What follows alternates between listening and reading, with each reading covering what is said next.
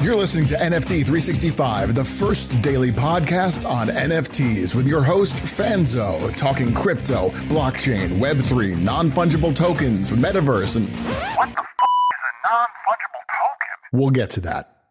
It's time for today's episode of NFT 365, the only daily NFT podcast minting an NFT every day for 365 days. Powered by the ADHD coin at rally.io, here's your host and digital futurist, the ADHD superpowered Brian Fanzo.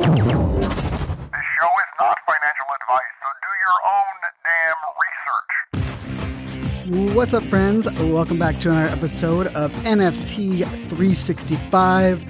And as always, I just want to say shout out and I appreciate you for listening.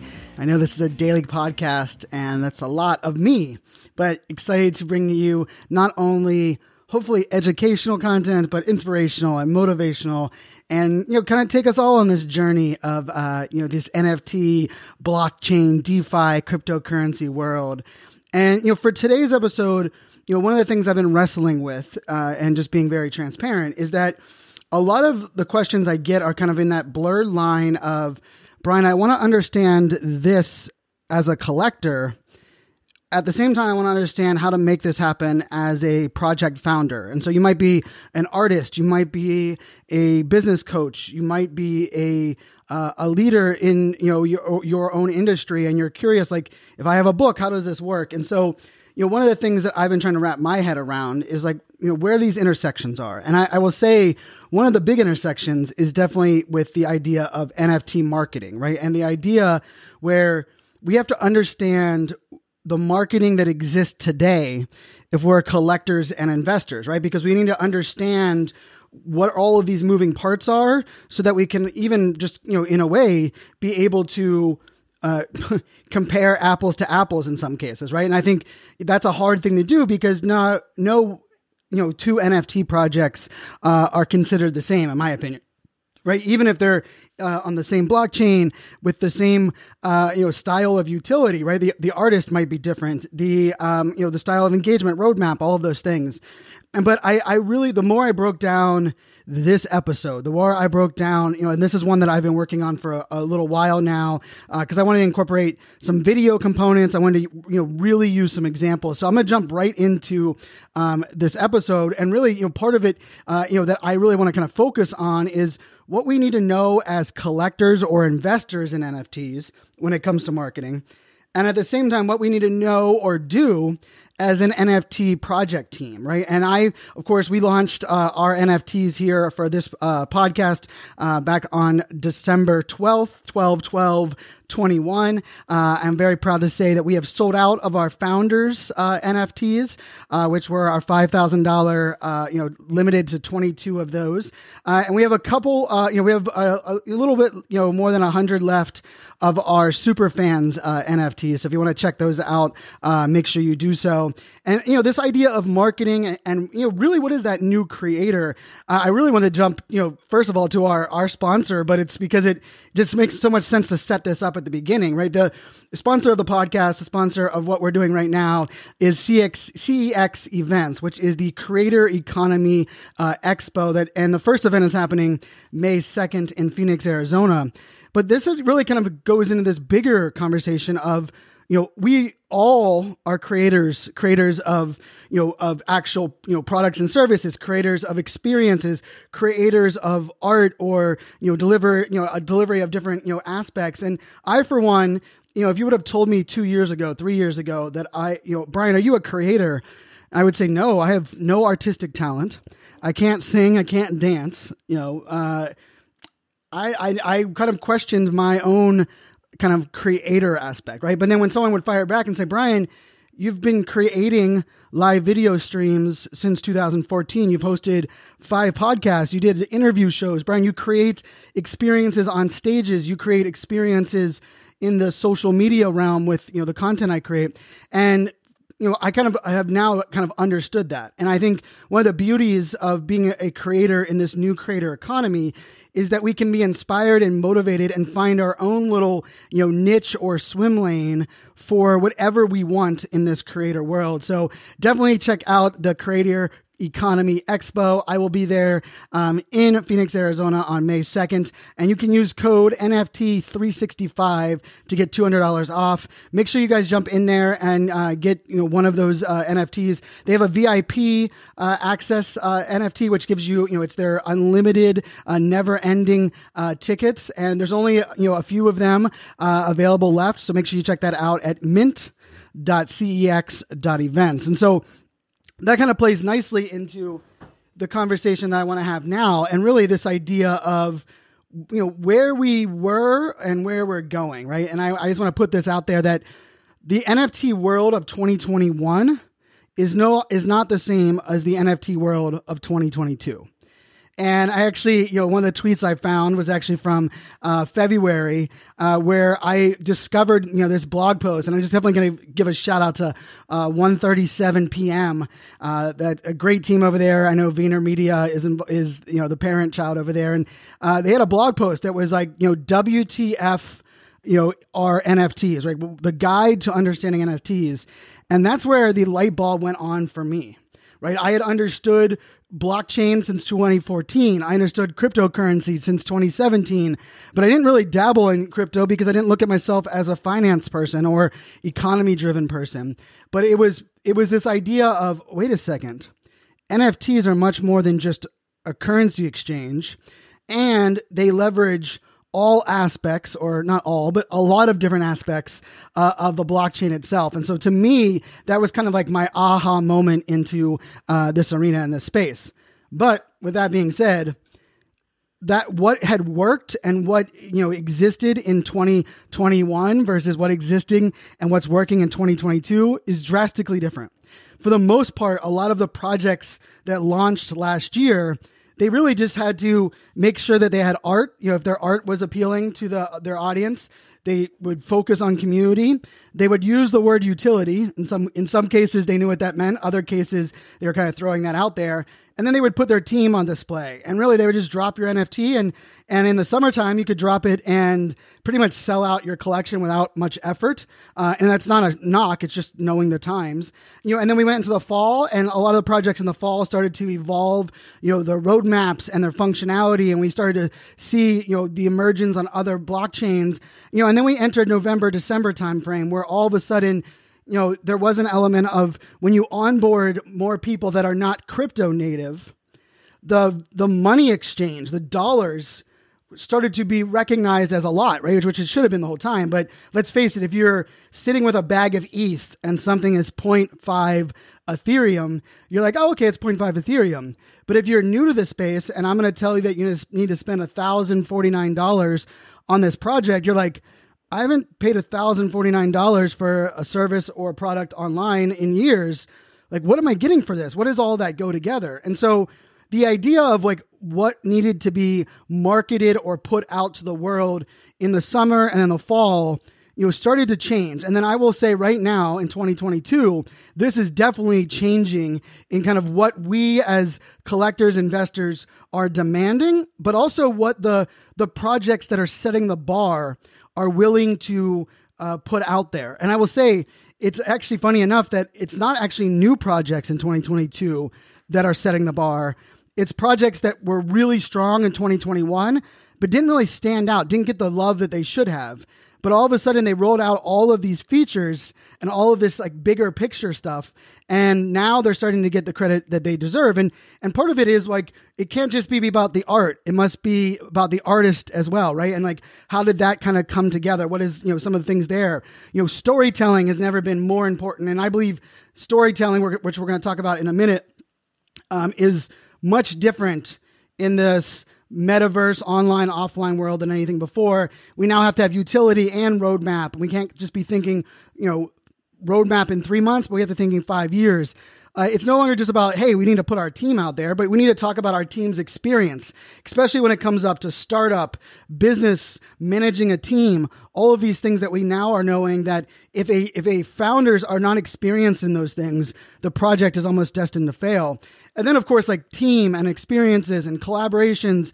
And then last but not least we need to start really positioning what this all experience looks like beyond just a, a Discord channel or beyond just uh, you know the the current mediums where NFTs are kind of living. And so we're going to kind of tap into those different pieces here on this episode, but I also we're going to we're going to kind of set up a little bit on the emotional marketing of, of, this and, and the psychology around this NFT side. And I will say I have a couple uh, professionals in this space um, that I've reached out to uh, to come on the podcast, and I'm, I'm excited. Uh, like my my north star there would be uh, Adam Grant.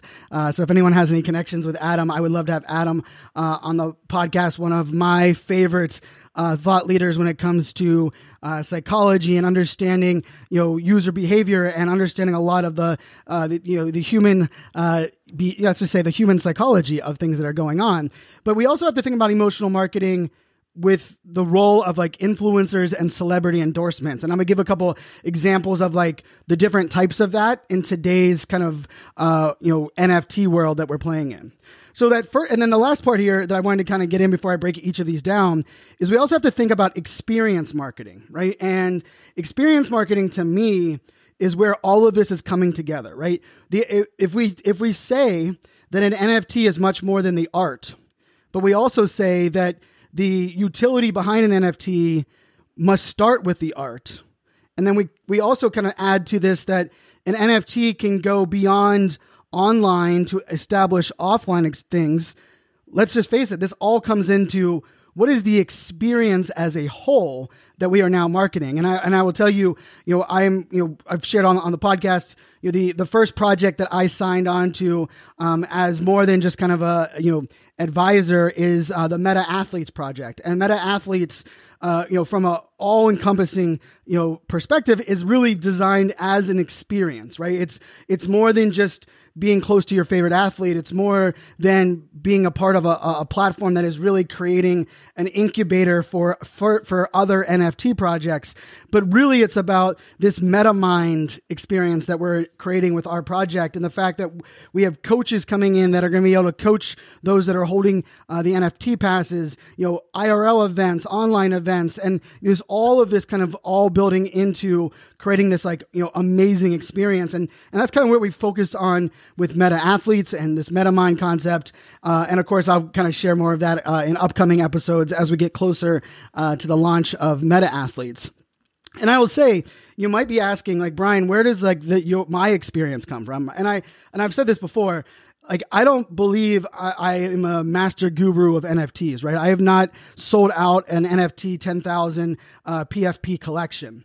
But I do believe I am at the very top of this game for the amount of hours and research and studying that I've done, as well as executing. Right, I've launched three of my own NFTs for the support this project. I've bought an NFT every single day now for 80 plus days. I've studied the idea of flipping, the idea of investing. I've had you know NFTs that I've been staking, NFTs that are straight art versus NFTs that are gamified and, and have tokenomics below them, you know, underneath them. And I really think for me, the reason that I'm so excited about this space is that it is the intersection of my entire background. My entire life's work has kind of culminated in what we're doing right now. And I will say some of the lessons I'm going to share in this marketing are things that I made mistakes on and things that I learned even in marketing this podcast and then marketing my ADHD coin uh, over on Rally that I launched, you know, May, March of April of last year. But it took me until August before I started to wrap my head around what I needed to do as as marketing this. And that that's a little frustrating because I look at my, you know, I do a lot in the marketing space. I get to speak on stages around the world, and I also will share. This also come, came, comes into my speaker brand because I was told early on in my career as a speaker back in 2016 that if I didn't write a book, if I wasn't the CEO of a company, if I if I wasn't the one that was going to hook my my name or self to an individual niche, I would never make ten thousand dollars a keynote. I would never be on the big stages. And I don't know about you guys, but um, or you friends, sorry, not you guys, you friends.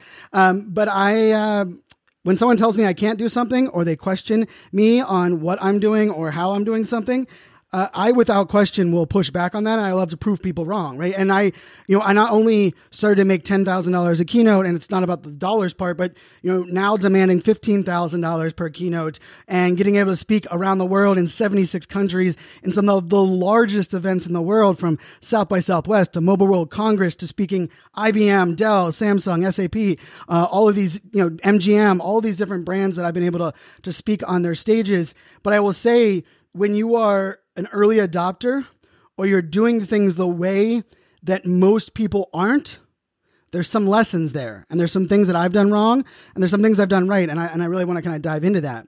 And so we're going to start kind of with this emerging, you know, we have to start with the art, right? The art and the artist and the origin story. And I think for a lot of great projects right now that we're seeing emerge, they really understand that it's not just about saying you have a great artist, but we need the artist's story and understanding who they are along with that art, right? And I, you know, and I think part of that is because, you know, art is, you know, it's in the eye of the beholder. While at the same time, if a story connects, then the art will actually even it'll either amplify that or play secondary in some cases, right? And I will tell you, like the the one of the examples that I shared the other day was uh, the Girlies NFT. Girlies NFT. When I found out that it was a a dad daughter partnership, and the daughter, a 14 year old, um, is the one that uh, created the art and their mission and the social good components. I was a fan before I even saw the art. And then when I saw the art and the detail and recognized that it's a 14 year old that created this, and my oldest is 12 years old, and my, my daughters are very much into uh, creative and art of uh, artistic expression, to me, that origin story really hit home to the point where I was ready to invest and collect before I even looked at the utility, the community, and the other aspects that were below hand. And I think that's an important aspect here where you know the art can kind of feel a little bit copycat in this no, it's not even a little bit it can be feel very copycat in this you know digital world that we're in right now. But i do believe if you understand that artist and that art and that original uh, and origin story you can kind of go beyond those things right? And whenever i talk about projects like the x punks or fame ladies squad which you're going to hear from uh, Bored Becky uh, aka ashley on uh, the podcast you know the the story, the origin story of the art and the project itself, in many cases stands on its own, and then the other things end up being the icing on the on the on the cake. And in some cases, the art ends up being the icing on the cake, and the utility and the community end up being the actual uh, cake. And that's a little, you know, I feel like Joe Burrow, if you guys are watching the uh, NFL, uh, Joe Burrow from the Cincinnati Bengals, that's what he was kind of uh, explaining in his uh, post game uh, interview. And I, I mean, I hate the Bengals. I'm a Steelers fan, but mad respect to second year quarterback Joe Burrow, who's just doesn't lose. And, you know, I digress. So, we talk about you know art and artist and the marketing of that right? I think that story has to be retold and told a lot. And real quick just to kind of finish that note too i understand a lot of artists don't want to feel don't feel comfortable putting themselves out there on video or on um, audio. I first of all would like to say i believe if you have a great host which i pride myself on being when it comes to panels and interviews that uh, we can make i can make any artist i can make any person feel comfortable and remove that kind of like insecurity or that imposter syndrome just through my own style. And I can tell you, I've worked with some of the biggest executives in the world that told me that they don't like interviews. And then after they've been able to sit down with me, they're like, Brian, that was so easy, it was so conversational. So I think part of it is helping artists kind of uh, understand the value of it, but also is if you have a great partner your ability to tell the artist's story and let them focus on their art is also something that can be a really big value add. I mentioned earlier the idea of storytelling off and on and even beyond the metaverse as a very important part of this conversation. You know, storytelling when it comes to today's world, you know, the a lot of storytelling, especially in marketing, ends up being you know like beginning, middle, and end, or um, you know you have to have a a villain or a problem that's going to be solved, and then you have to solve the problem. You have to bring people along on the journey. But I actually think storytelling in this newfound, you know, metaverse world and Web three is actually more difficult, yet more important than ever before. Because here's why it's more difficult. we really now are working with a quote unquote blank canvas. The idea, you know, we I interviewed the team over there at Moons of Mars, right? And um, they they're creating what they consider a new planet and their entire story around their NFT project is about establishing this new planet and all the brands and components that go on there. And so when we're tapping into the imagination side of NFT storytelling, this is where it gets into things like, you know, the Steven Spielbergs of the world.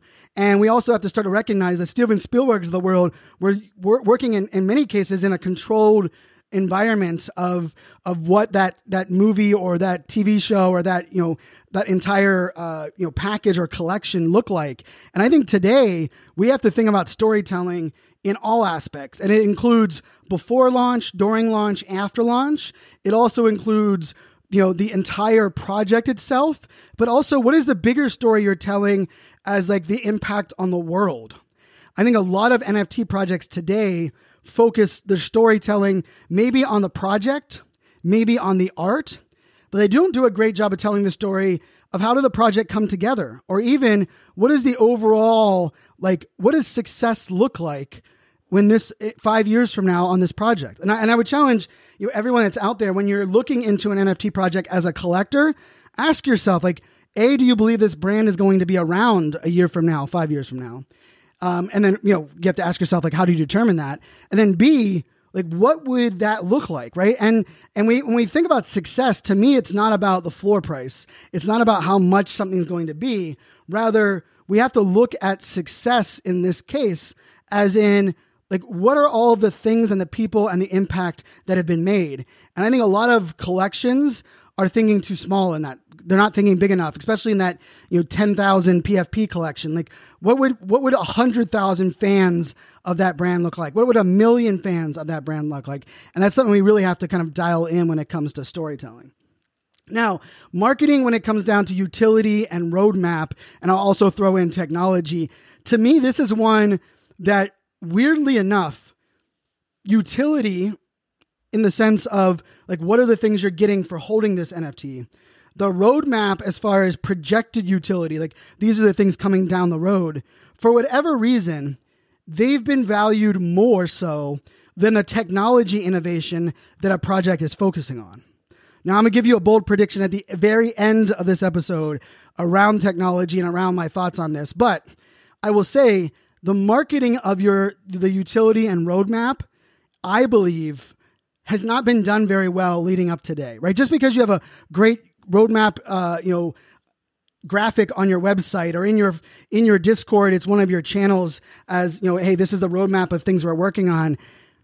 I don't think it's good enough, right? I want to know like what are the benchmarks that you're going to be doing leading up to those different points, right? What are the roadblocks? What are the things that are possibly going to delay these things? What are the things that are going that you're looking at that if this happens first, it might change how we're doing things, right? And I will also put that in the sense of I think projects have to plan to not mint out right away. So, like putting things in the roadmap that say, you know, if we don't mint out, when we hit 50% of our mints, we're going to do this, right? And then the other of this is if we do mint out, these are the things that we can even increase, you know, speed up in our timeline. And then these are also the things that we're going to factor in. Uh, I, I do get a little worried on projects that are skipping to like almost phase two. And I know we've all seen these projects, right? Where all of a sudden they launched their first collection and it, maybe it's not as successful as they want and they launch it you know they, they keep kind of you know kind of figuring out how to like rebrand that rebrand that and then all of a sudden they're on to the next thing and you you kind of get this feeling of like wait did they just leave us hanging on the first thing? And in their mind i think most projects are not trying to leave you hanging. They're excited about what's next or even taking another shot at, at, at launching something. While at the same time let's be real like if you if you lose that trust with those first initial people that you are uh, you know launching your project with, I believe that could screw you from there forward. And it's even why I haven't launched a, a 10k PFP project uh, myself yet, right? And I've said we're going to launch that this spring, and part of that is because I wanted to make sure that I was going to over deliver and execute on the super fans and the founders NFTs that we delivered. Uh, we launched in December. But I also wanted to take all of those lessons And I wanted to be prepared that what I launch in the spring will be the thing that will be my commitment and the, and the company and project that will be what I focus on for the next five years. And for me, that's a big undertaking, right? One of the, you know, even like the team and the way that we're strategizing this, I'm thinking much larger and much longer term than I think what most projects are thinking about when it comes to utility, roadmap, and technology as well. Now, I did mention utility, and one of the things that I've been soapboxing a lot lately is the idea of like utility now versus planned utility versus projected utility versus, let's just call it dreaming utility. And what I mean by that is it's very easy for us to talk about what like what are we dreaming will happen with this collection. But the question we have to start to ask ourselves as founders and as collectors is what is the proof that we can provide that allows people to actually believe that we can execute on what we are, are claiming that we can do? Because there are a lot of projects that I've invested in and, and have in my wallet for four months that whenever they launched, they said in the first 60 days they would do this, this, and this. And we are four months in and they have not done any of those things. And I'm not bitter because when I saw it on the roadmap, I didn't believe they were going to be able to execute it in the first 60 days anyhow. And so I was like, well, I'm not going to get my, you know, hopes up and, you know, especially because most NFT collectors are massively impatient, right? Which which we have to remember that in marketing, right? If our audience is impatient, how do we let them know that we're listening to them and giving them enough information to bring them on the journey, but not to mismanage expectations to where we're constantly disappointing. And every time we push something back, people feel as though they're being misled or that we can't execute. And so that's why, like, this part, like, this idea of, you know, I would challenge every project. If you're thinking about launching a project, think about this idea of like, what is the thing that people can get as utility right away? What are the things that you know that the plan has already been set and you're putting the motion the utility that is going to be coming very soon? what is a projected utility down the road where you know that you need to get these other things in motion that you can execute on. And then I'm all for adding up their like dream scenarios, dream case, putting that out there to the world. But I just think we have to be clear when we're kind of putting that out there because I'll way too many projects just put things like merch store or metaverse land on their roadmap or including in their utility. And uh, I don't believe that's good enough anymore, especially for the amount of money that we are asking, uh, you know, people to, uh, you know, spend when it comes to uh, NFTs. And so that's why I think when we think about roadmap, we do have to kind of dial this into three months, six months, 12 months, and even five years. What does all of that look like? And I know that can be a little bit overwhelming. And I think it's just important to not only when we define these aspects of the roadmap, but define the variables that need to happen for these things to be achieved, right? Because if you just put out there, like, these are the things we're going to do in three months, six months, 12 months, and you don't give us any more context, when it three months comes, we're to be like, what the hell? Why, why haven't you delivered? But if you if you explain like, hey, you know, if Ethereum stays at this price and we're able to get this technology implemented in the blockchain and, and the smart contracts are be able to do this, this, and this, we're gonna be able to do this in three months. Well, when those things don't fall in line, now we can explain to people why things are pushed around or where things are going, and even why things get moved up, right? Like I will say, I sometimes get just as worried about a NFT project that moves things up on their roadmap as I do for projects that move things back on their roadmap. Because then I start to be concerned. Well, what is their what what is what is their reasoning for having this short term like need? Do they burn through their money too quickly? Are they looking for an escape plan? Are they moving on to something new soon and they want to just see what they can maximize? So all these things are things we definitely have to factor in, especially when it comes to like down this roadmap side. The next part I wanted to kind of share or talk about was like the team, right? And we can argue about you know doxed team or undoxed team.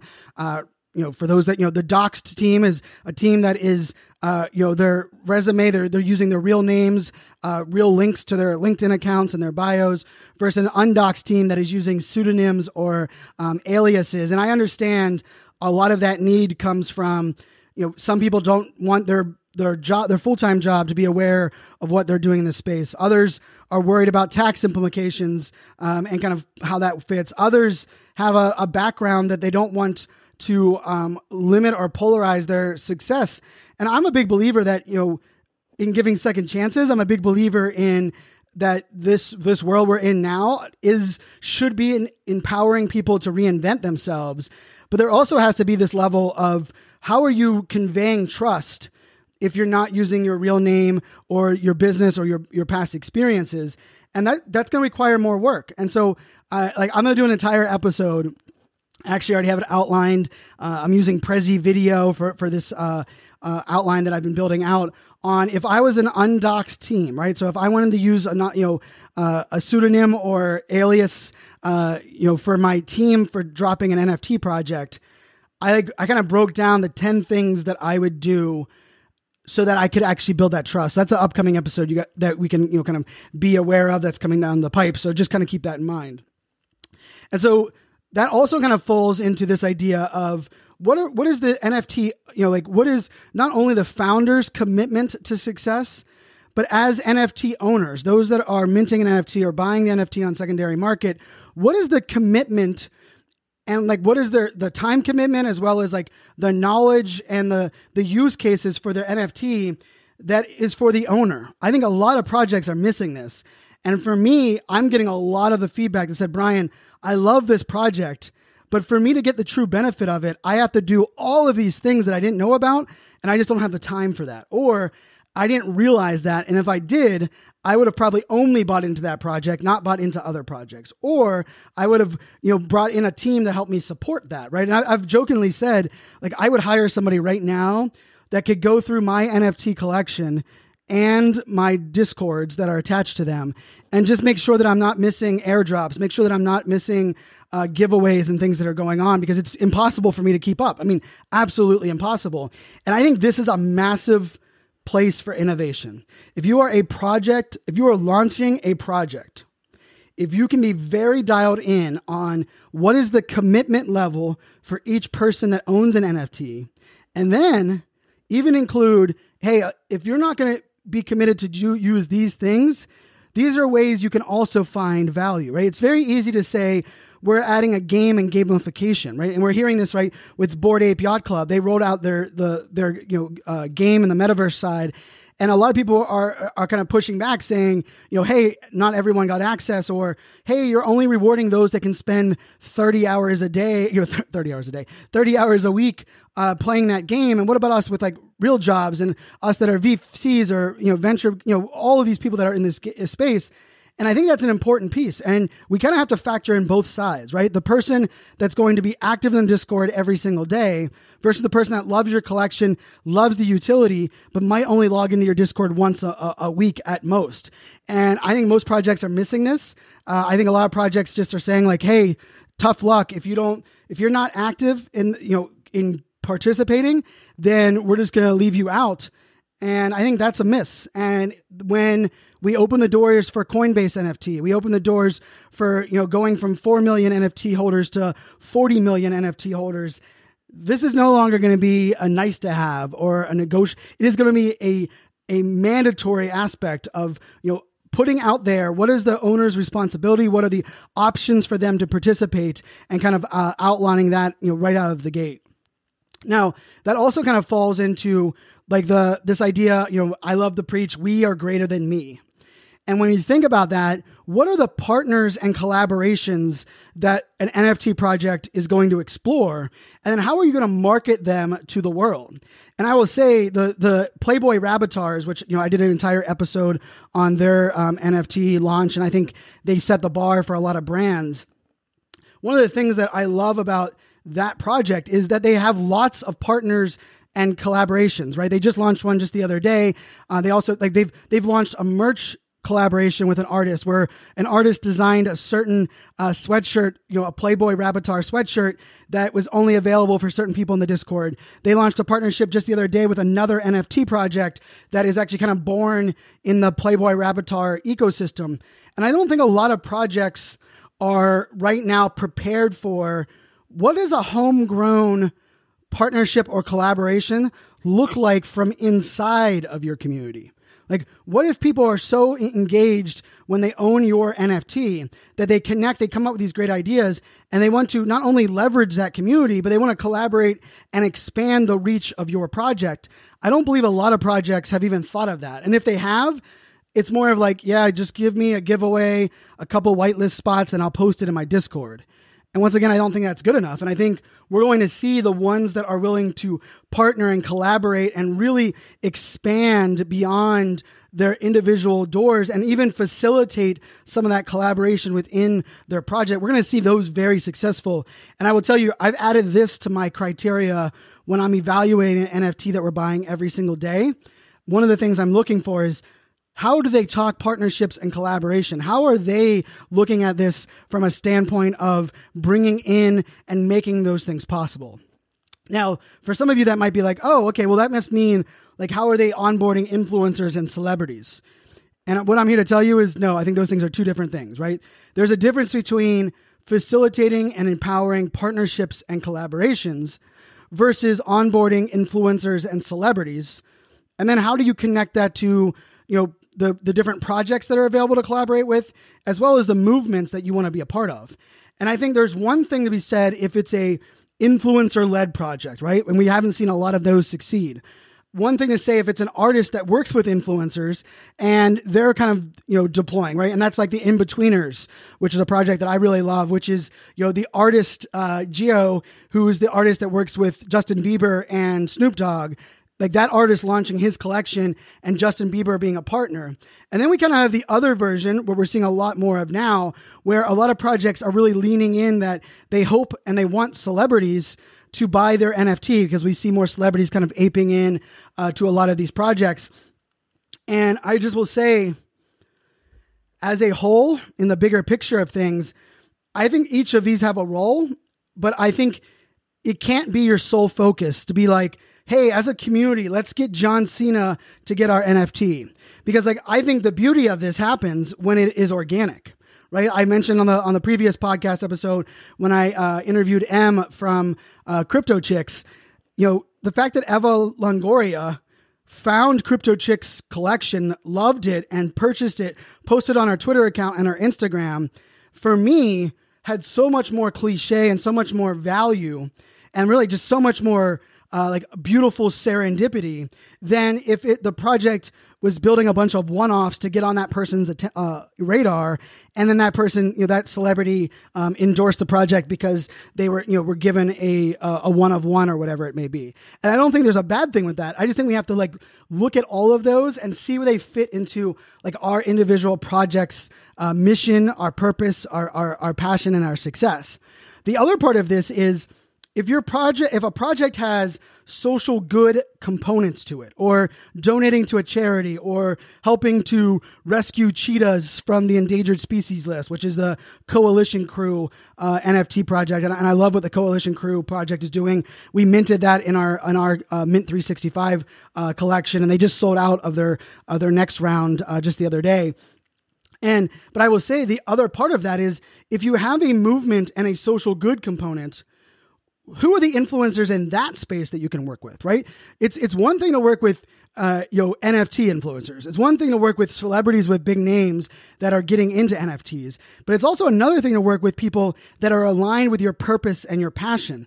I would argue when you find those you know influential or those you know na- those that have a name that are aligned with your purpose, they're going to have more of an impact on the culture and the community of your NFT project than it would be if you brought in a giant big name, right? And I think that's a that's a big one that we just kind of have to to think about and wrap our head around, right? The difference between let's just say The Rock jumping into a project because someone made it one on one of it or he, just heard about it or a project that is aligned with the rock's foundation and what he's been building all this time and a project that kind of like hey we align with you rock and this is someone we want to bring in right? And so definitely something to kind of think about and kind of wrap our heads around when it comes to these nft projects the last part here on when it comes to the just like the breaking down of these segments, and I have a couple more uh, places I want to take this conversation, is this idea of the futurist mindset, right? I I am a digital futurist. That's kind of like what my role or job is,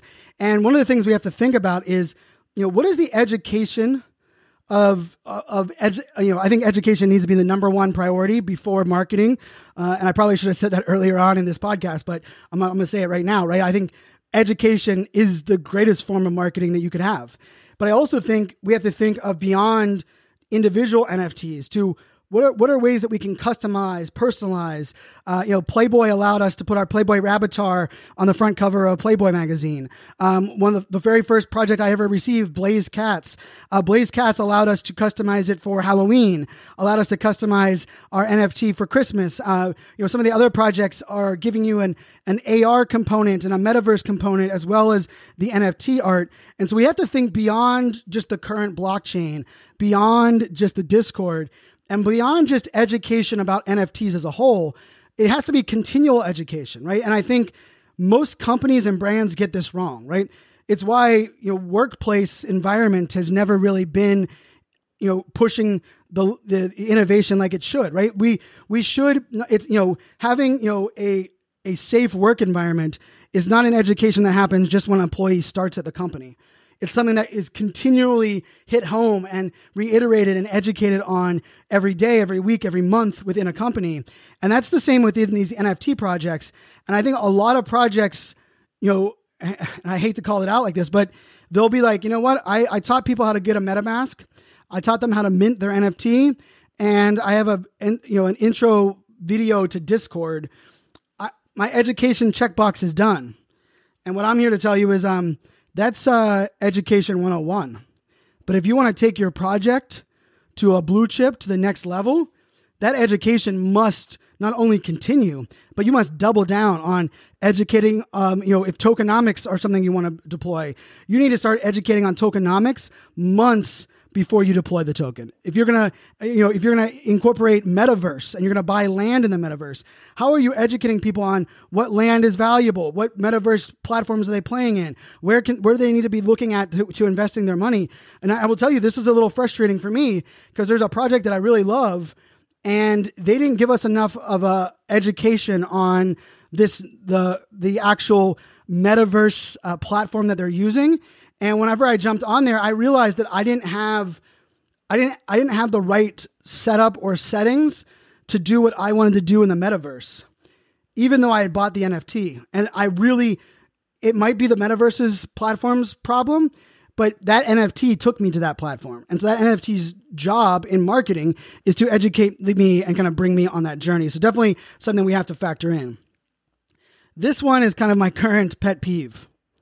NFT communication. This is where it's lacking, my friends. It's lacking. And just having daily Twitter spaces is not enough. Just having announcements in your Discord is not enough. How are you using email marketing? How are you using, what is your, you know, uh, crisis management education? I will tell you, you know, I, I, I mentioned Crypto Chicks uh, yesterday's episode uh, about they had you know they had an issue with their Discord and they had a um, a hack you know for no better terms. The way they handled that issue was world class to the point where I'm going to reach back out to the team and see if they can come on for like a half of an episode to talk about the, how they crisis managed that because they put out alerts. They reached out to all the individuals. They reached out to me and said, Brian, can you share with your audience and within your discords for people not to click on Crypto Chicks links because we, we are trying to mitigate um, an issue that we have in our Discord right now. Other NFT projects tried to hide it and be like, "Hey, don't let anyone outside of our Discord know. We just got we just got hacked. We don't want anyone to know." And all of a sudden, everyone's getting screwed, and there's no way to, to mass educate people, right? Like, how are you going to reach, or have you thought about how do I reach the holder of every NFT of mine and let's face it, that's a hard task because it's not just about getting people to sign up when they buy an NFT, but people are going to, you know, buy an NFT, sell an NFT, have more than one NFTs, get rid of their NFTs.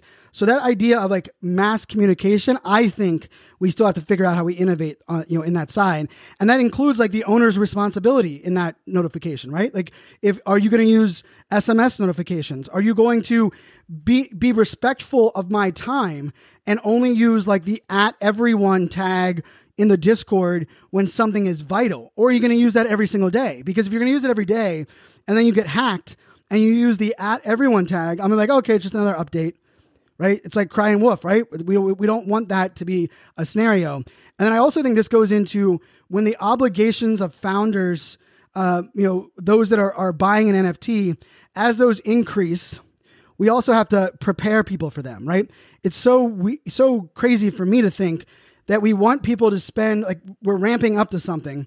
And, and you know, a great example would be, you know, hey, we're going to do a poker tournament this weekend, and we want, you know, we want our, our NFT holders um, to to participate in it. Like, how much lead time do you give people to take off? And I know you might say, like, well, it's their loss if they don't show up. But if you really care about every holder of your NFT collection, you should be doing everything in your power to make sure that they continue to see the value because even when they sell an NFT, some of the projects that are no longer in my bag, I would say I aver- I market for them better than I do for the other projects. Because I knew that I wasn't, you know, paying attention enough in the space, but I understood so much about the value that I could talk about it with everyone. And that's definitely something that we have to kind of factor in and think about one of the last parts here is that, you know, I mentioned emotional marketing earlier. And one of the things that we have to really be careful with is there is a difference between hyping and FOMO enabling versus purpose empowering and being passionate about your community and the things you're going on. And right now it's a little bit like no, it's a lot bit gray area where people are are saying, "Hey, we should retweet and follow every person that uses this hashtag in our community." And I'm all for that. But we have to be careful on linking that to like the value and like even alienating everyone in our feed, right? Because if I'm sharing every post from one community into my Twitter, you know, audience, how many people are going to unfollow me that might be in the future a great person for that project, but they never get the chance because they're just inundated with giveaway tweets or promotional tweets talking about how awesome this one community is without any context to it. I think it's about like understanding those different roles and passions and then enabling them where it makes sense. And I also think this is where not overhyping things, but conveying things with passion. And I will tell you, one of the ways to do that, here's a little secret. This is a little secret for everybody listening. If you focus on educating people on why you're passionate about something, it'll never come across as hype or as like, yo, yo, yo, look at me. But if you focus only on the thing you want people to pay attention to and not on the why and not on the education, it'll come across as bragging and overhype. And right now, a lot of projects come across as bragging and overhype when I know at their heart, they just want to convey their why and their passion. And so this is that, that difference between self promotion and celebrating your wins. It's the difference between rubbing your, your first place trophy in, in people's faces and being your own greatest cheerleader. And I think we really have to kind of take that into account. The other part of this is marketing and education of an NFT project is not something you just do before launch or on mint day or the first week after mint. You need to do it pre-launch. You need to do it around the date that you launch when you launch your mint dates. You need to do it around the countdown to the day that you're minting. You need to do it about the mint the day of minting. You then you also have to factor in the reveal day when you're going to reveal the art. And then for each utility launch, for each milestone, and then for each upcoming project. It's so amazing to me that some projects do a, such a great job marketing up to the mint day but then they make you ha- wait a week before they reveal the art. And the only way you know about it is there's this one tweet like, art is available today, refresh your metadata. You got me so excited on this journey. Then you made me wait seven days and then you act as if it was like a passive experience, right? And then it's like, wah, wah. Like, no wonder there's a dip there, right? And that includes with when you launch a new utility or you add to your roadmap, like there should be marketing around that, right? How are you bringing that to life? What is your go to market strategy? What is your education strategy? What is your com strategy to educate people outside of your project on that, right? So many people are like, Brian, I, my, our roadmap town hall in our Discord was amazing. I was like, that's awesome. It probably amplified, you know, all of your holders. And they're like, oh no, this is going to get a whole bunch of new holders of our NFT into our, into our community. And I'm like, oh yeah, um, how are they going to find out about that uh, roadmap of yours? Uh, the recording of it's in our Discord. Oh, So they have to be already motivated into your Discord. They have to know how to look for that. And then they have to take the time to uh, actually consume that uh, and not be afraid that it's already out of date because they weren't part of it. Like, how are we educating the masses while also empowering the holders? And that's not an easy task, but it's definitely something that we kind of have to factor in um, as a whole. Now, I teased this a little bit earlier that I was going to make a bold prediction around the future of NFTs. And my bold prediction is that right now, technology experience has not got much, uh, you know, love or value from NFT holders. I believe some of the most innovative, most technology driven projects right now have a ridiculously low floor. And I mean, some of them are like 0.1 when I know they've spent hundreds of thousands of dollars on the technology and the technology is not just vanity. It has some really massive utility. But funny enough, a lot of the projects with the best, you know, technology have not got a lot of love, but I believe that's going to change. I believe as we get more people into this space and we start to look at things like, you know, having an AR app having, you know, what are the mechanics for someone that wants to stake their NFT? What does the experience look like when someone, you know, drinks the serum and has version two of the NFT? Like, what are all the technology pieces of that? And I believe there are some really great projects that have not got enough love yet, and they will soon. And when they do, you're going to regret not getting in on them when they're point one or point two. Uh, one of them is the Chibi Labs team. I, you know, I had, um, you know, Spasta and the team on the podcast. I believe Chibi Labs and their entire project is massively underrated. Um, you know, another project, uh, the Bubblegum Kids. I think Bubblegum Kids is another one that has done an amazing job with integrating like technology and evolution of their of their project and their art, um, and hasn't got you know the love that they probably will get very soon. Um, I also think you know once I mentioned Blaze Cats earlier, the way that they use metadata and the way that they're they've really incorporated their project. You know, like their their NFT collection is is barely alive at the moment, but I would argue the way that they leverage their tech and the experience they create is first class and a lot of people aren't aware of that. And also you know giraffe tower with my good buddy gary henderson that's another one that already has staking and tokenomics and you can take two giraffes and make a baby and have a baby giraffe as a as another nft as a reward for holding more than one. Uh, and most nft projects are talking about doing that that project is doing it right now and it hasn't even minted out yet. You can still get in on that project on the ground floor. So these are the things you're going to want to be aware of. If anything, jump in the projects that are already doing these things to educate yourself. So when other projects that you love are implementing it as well, you're on the forward front leading spot of that, which I think can be really massively uh, you know a big advantage. So with all that being said, uh, I, you know, I hopefully I gave you some ideas both as a collector when you're looking at the marketing, and then as a project owner or project launcher or maybe an advisor. Maybe I know a lot of you are consulting with different NFT projects right now. You know, just I, I think there's so much place for innovation. And I do think it's important to study what people have done before us in the NFT space.